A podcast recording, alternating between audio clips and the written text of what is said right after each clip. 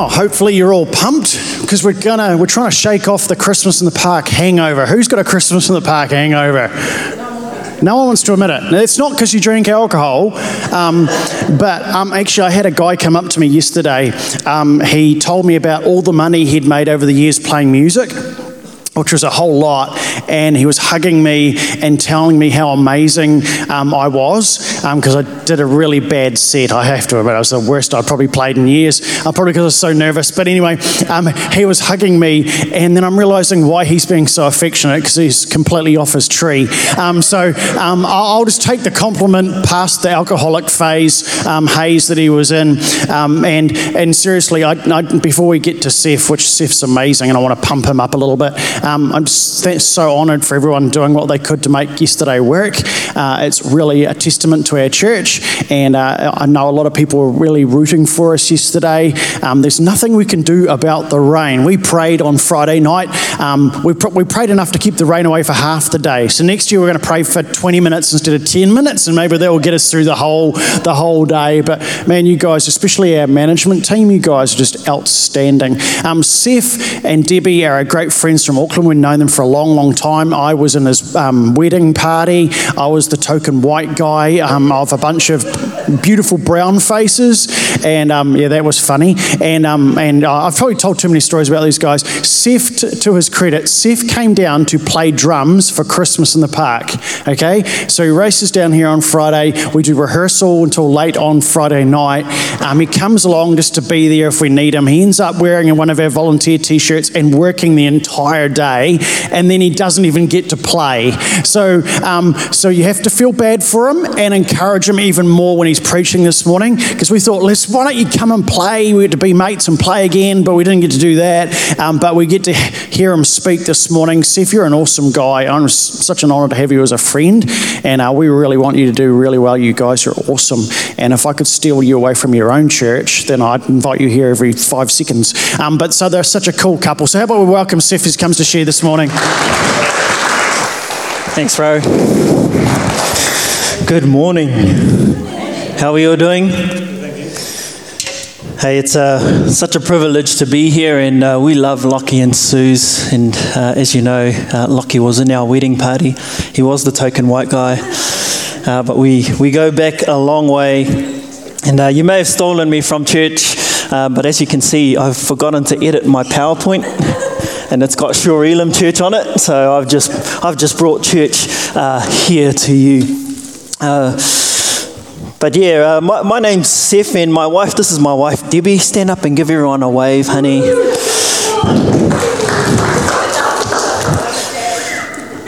And uh, we've got three little princesses uh, Amy, Cadence, and Evangeline, who are out enjoying your Power Zone program. And uh, they're, they're currently aged, uh, oh, shucks. Here we go. Seven, seven, nine, and 10. And so our, our claim to fame as parents is that we raised uh, three girls under three, and then there were three girls under four, and then three girls under five. And then once the youngest hit five, we shipped them all off to school and stopped parenting them. And teachers took care of them for a while and uh, that was all good. Um, but no, no, we, we still parent them a little bit every now and then, so we're good. Uh, but I, can I just encourage you? Um, it was such a, a, privilege to be a part of yesterday. And, uh, you know, when we, when we were praying for when we were praying for uh, the event on Saturday, man, I, I just got this picture uh, of this wave moving out from Taupo out to the rest of the nation. And, and I kind of thought, well, what, what was that picture about? And here's what I think it is. You know, I've, I've, I've admired um, Lockie and I've admired Taupo Elim and what you guys are doing because I, I think that you guys are one of the most influential Elim churches in the country when it comes to the impact you have on your town and on your city. Uh, there, there, aren't many Elim countries, there aren't many Elim churches around the country who can, who can stand and say that they have the, cert, the certain type of influence in the community, in the council that Taupo Elim has. I can certainly tell you, Shore Elim doesn't have that influence. We'd love it one day. Um, but, but I think that we, we, look at what you guys are doing, uh, even with volunteering in the community, and then I stand at the park yesterday and I hear the MCs go, we want to thank Shore Elim uh, sorry, I'm still going Elim. we want to thank Taupo Elim Church. And it's one thing to say Taupo Elim, but when they start saying Taupo Elim Church, I think there is something in the spirit that just moves from the platform and that just moves and radiates from uh, the people uh, who are there representing. And so it was, it was an absolute privilege just to be out there. I wore your t shirt with pride, I gave it back like I was instructed to. I know I'm an islander, but I'm a Christian islander, so I don't take everything that I kind of grab. Dude, I'll give you one as a Um, yes, I can, can I just encourage you, man? You guys are doing awesome. Uh, management team, it was just so great to see you guys at work. Um, keep it up uh, because I believe what the, the seeds that you're sowing is going to produce the sort of fruit that you're believing for. The seeds that you're sowing now is going to produce the fruit that you're believing for. And I believe that God's going to honor that and that God is going to send more people along your path to speak to, more people along all of your paths for you guys to minister to uh, for His glory. In Jesus' name I pray. Amen. Is that good? Cool. Can I go home now? We done? Uh, I just want to share with you this morning uh, from a parable that is found in uh, the book of Luke. And if you're unfamiliar with parables, uh, parables are stories that are used to, to illustrate and to kind of give us a picture of, uh, of a moral or spiritual lesson. And uh, we know from the Gospels that Jesus taught a whole lot of parables right throughout uh, Jesus' teaching, which is one of the, the best teachings found uh, in, in the Gospels. In Matthew, uh, over there on the Sermon on the Mount, he, he used a lot of these illustrations. And so today we're going to be looking at the parable of the Pharisee and the tax collector that is found in Luke 18, verses 9 to 14. And just to kick it off, uh, I thought rather than read it, uh, we'll watch a little video clip of that parable being told. Thanks, Alex.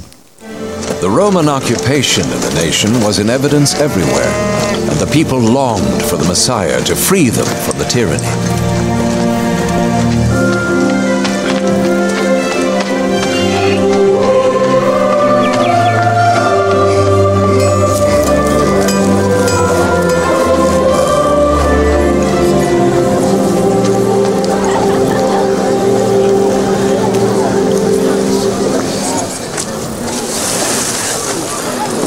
Peace be with you. And you, Master. May I use your boat, Simon? Why not? He's not going to leave, is he? Speak to us. Speak to us! Speak to us.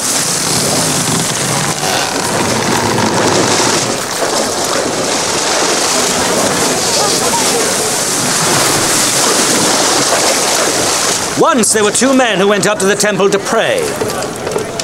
One was a Pharisee, the other a tax collector.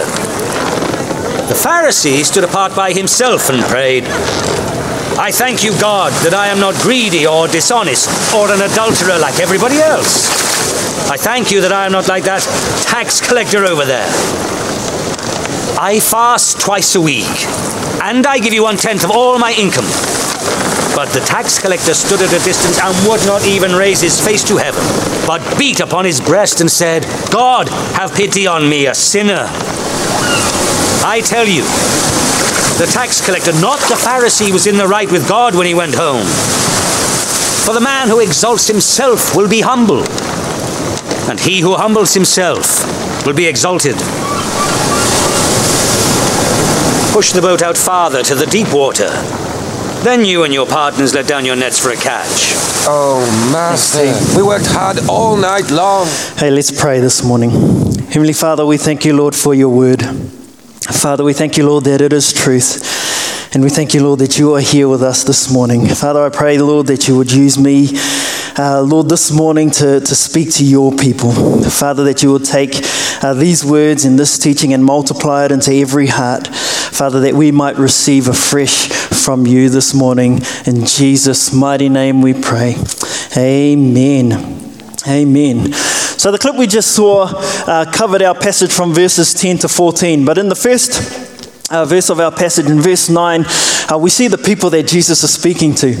And uh, we read uh, out of the New King James that it says uh, that he spoke this parable to some who trusted in themselves that they were righteous and despised others. In the NIV, it says that he spoke to those who uh, trusted in their own righteousness and looked down on others. And in the NIV, it says those who trusted in their own righteousness and scorned others. And so, right at the start, we kind of get this picture of who Jesus is speaking to. And we can easily kind of look at it and then go, oh, well, you know, uh, I, don't look down on people, and, and I, I, don't think that I'm all that righteous, and, and, I don't really scorn anybody. So, this doesn't apply to me. And, and so, this, this kind of parable doesn't really uh, fit with, with where I'm at, because we're all, we're all good people. And, and I know that's true here in Taupo, but maybe in other places.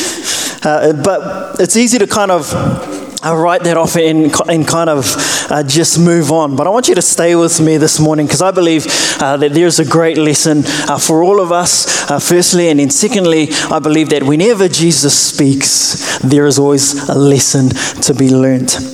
And so we read in Luke 18, verse 10. Jesus says, Two men went up to the temple to pray. One was a Pharisee and the other a tax collector. And we're going to come back at the end uh, of the message to the significance of this taking place in uh, the temple. But we see these two men the Pharisee and the tax collector.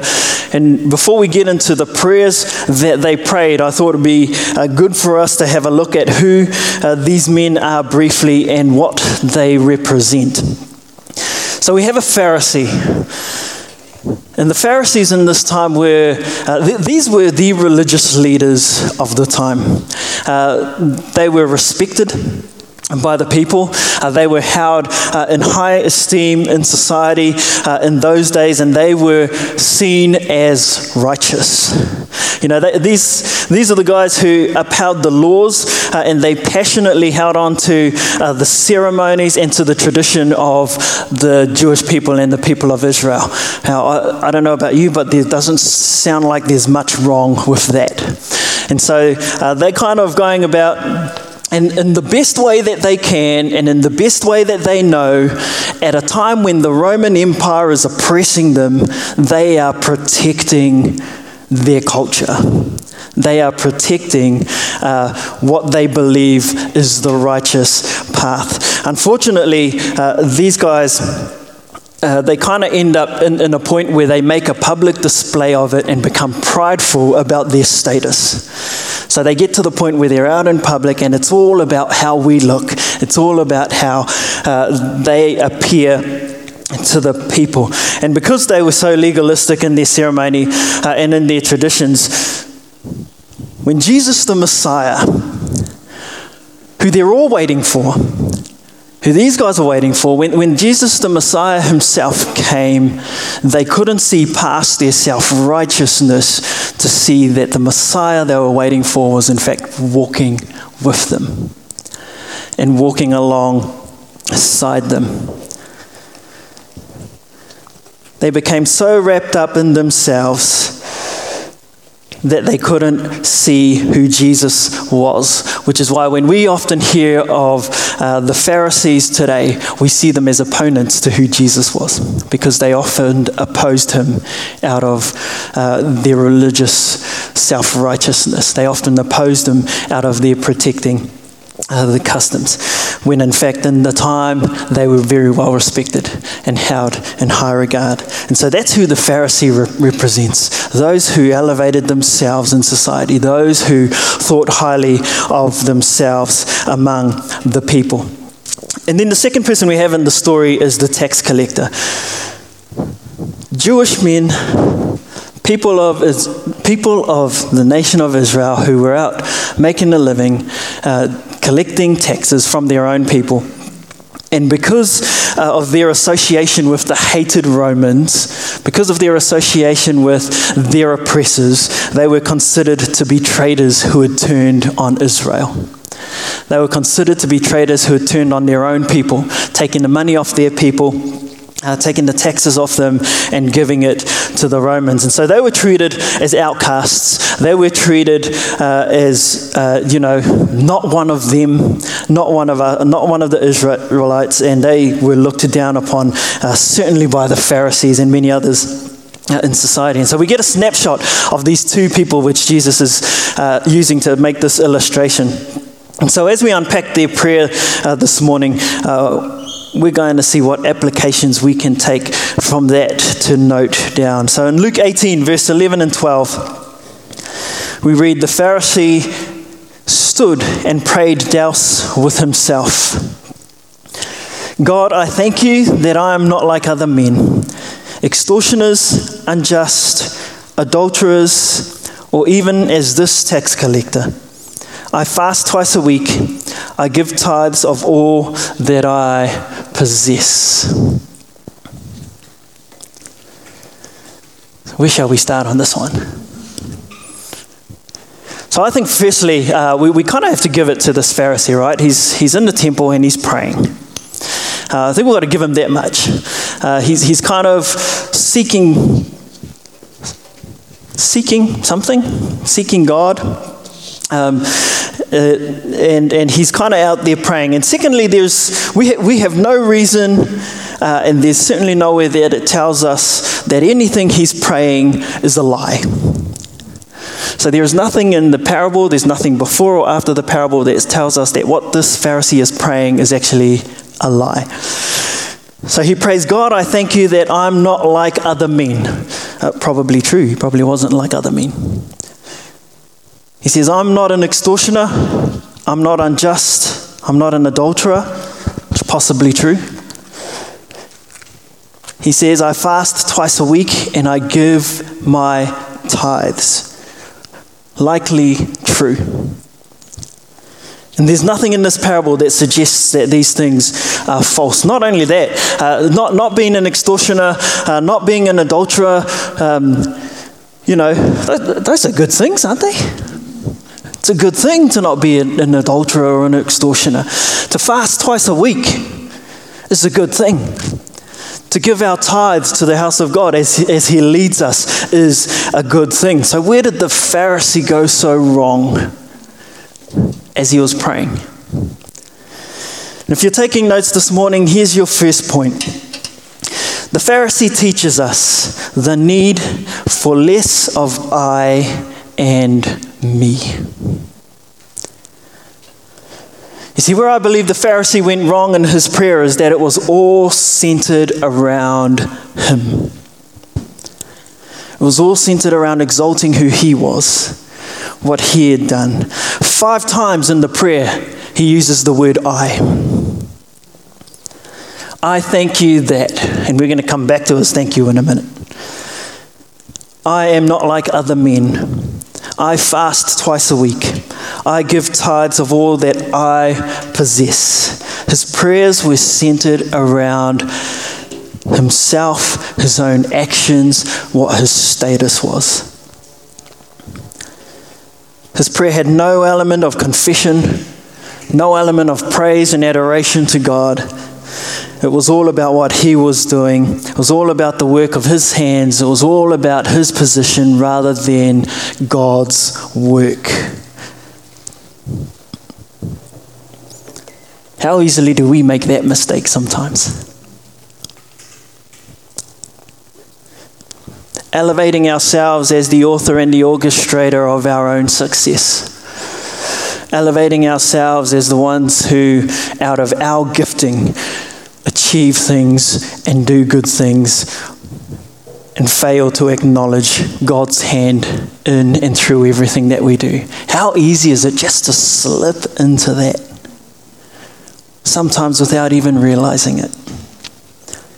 Exalting ourselves is better than someone who has less. Exalting ourselves is better than someone who's achieved less, someone who's got less likes on Facebook, Instagram, every other gram, telegrams that you kind of get out there. You know, in John 3, verses 30 to 31, we read, He must increase, speaking of God, but I must decrease. He who comes from above is above all, and he who is of the earth is earthly and speaks of the earth, but he who comes from heaven is above all. Amen. And so the lesson we learned from the Pharisee this morning is the need of less of I and less of me and more of God invading us in, in our lives. And so Jesus contrasts uh, the Pharisee in the, the Pharisee here with the prayer of the tax collector in verse 13, where we read, The tax collector, standing afar off, would not so much as raise his eyes to heaven, but beat his chest, saying, God, be merciful to me, a sinner. So the tax collector comes in, hangs his head down low. Uh, he can't even lift his head to God out of shame. He's beating on his chest, which is described as a sign showing in public, a sign showing sadness and guilt. So he comes in, hangs his head in shame, beats on his chest, and says, God, be merciful to me, a sinner. And so the tax collector teaches us this morning the need for humility. You know, humility is defined in, in the English dictionary as a quality of having a modest view of one's importance. Let's note here, it's not talking about the quality of one's person. It's not saying that we should have a modest view of who we are. It's saying a modern, modest view of our importance. And that is always in relation to who God is and what God is doing. The biblical definition uh, of the word humility as it relates to this passage defines the absence of self, less of I and me, a bankruptcy of spirit that accrues no merit but depends solely on God's righteousness for salvation and for blessing and for all things. Don't they both sound like the complete opposite of what we saw in the Pharisee? And so, this tax collector uh, in this moment was displaying for us uh, what Jesus was speaking about in the Beatitudes, uh, where, he, where he says in Matthew 5, verse 3 Blessed are the poor in spirit, for theirs is the kingdom of heaven.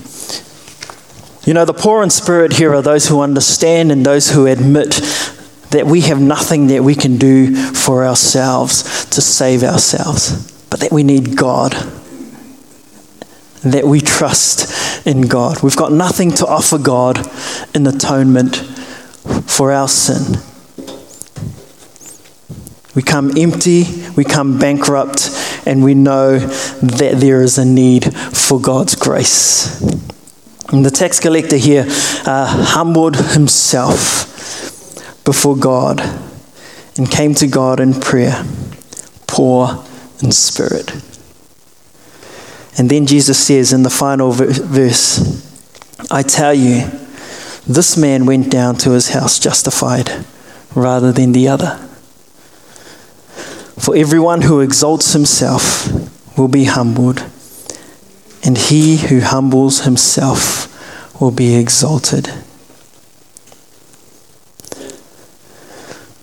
You know, in our lives and prayers, I think that there are two, uh, there are two things that we need to keep in check to take note of this morning. The first is who are you exalting? Who are we exalting? Are we exalting God, what God has done, the blessings of God over our lives? Or are we exalting our own talents, ourselves, our achievements, what we believe was our gifts? And our own our achievements out of our own ability. Who are we exalting? And we need to keep a check on who, on our personal humility. our personal humility? Do we stand before God realizing that it's by the grace and the mercy of God that we have anything? It's by God's grace and God's mercy that we have life, that we have breath.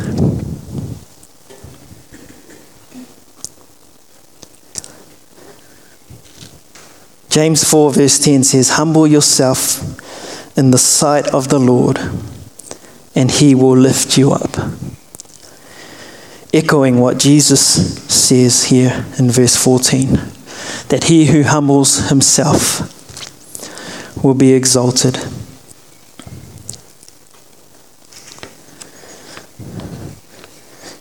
You know, it's, it's significant that this exchange takes part uh, in the temple just as we close uh, this morning. You know, on the temple grounds, uh, people knew where they stood uh, in regards to their status. Uh, people knew where they stood uh, in regards to what they could expect from God.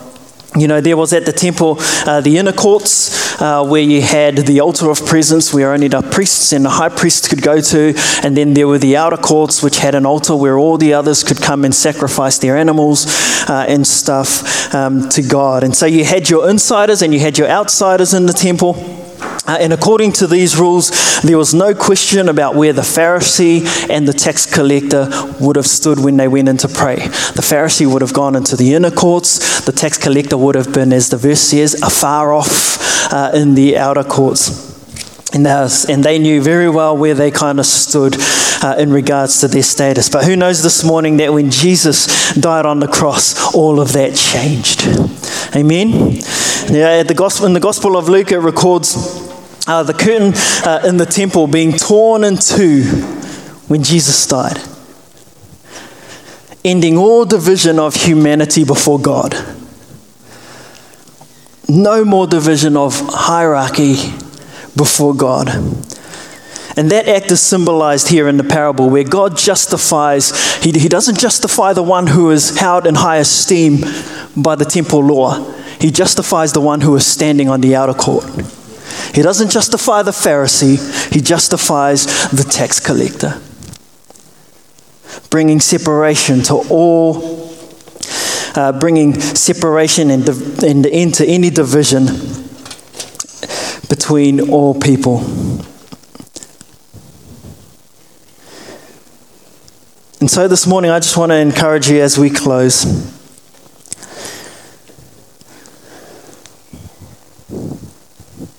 No matter how far off you feel from God, no matter how far away you might end up feeling separated, whether you feel like you're inside or outside, be encouraged that God has justified you through Christ Jesus.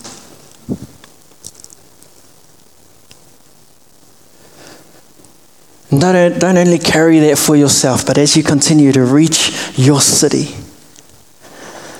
carry that heart for those who don't know Him yet.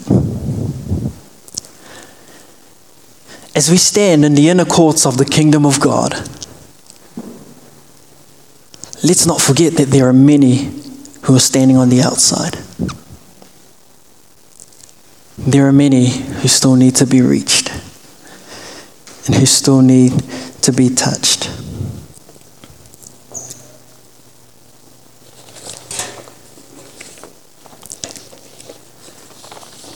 There is nowhere anyone can go to get away from our awesome God. Amen.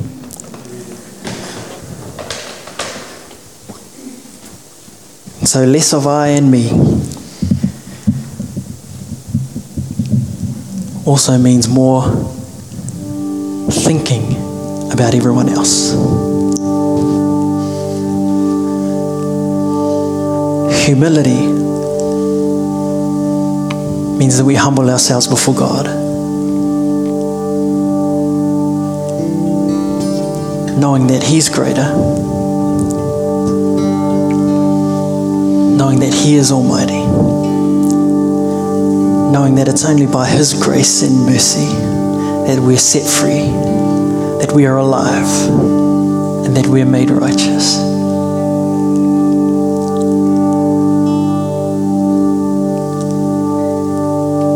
And then saying, God, I'll go with you. And God, what's next?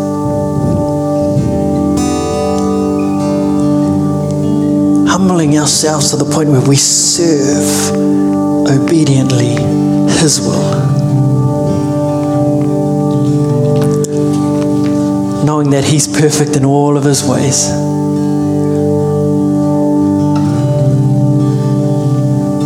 And knowing that He has a plan and a purpose.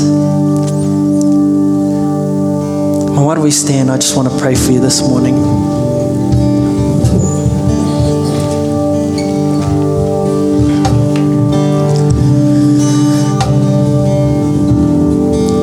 We just lift our hands to God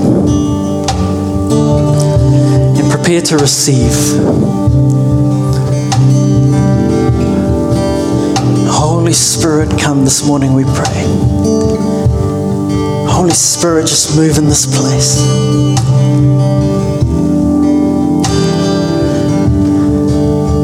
Heavenly Father, we just thank you this morning for the gift of your Son, Jesus. Father, we thank you, Lord, for the gift of our salvation. We thank you, Lord, for this life that we've been blessed with. Father, we just acknowledge afresh this morning that it's all about you.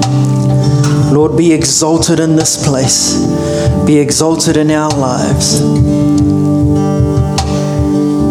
Use us, Father, to fulfill your will. Continue to teach us, Lord,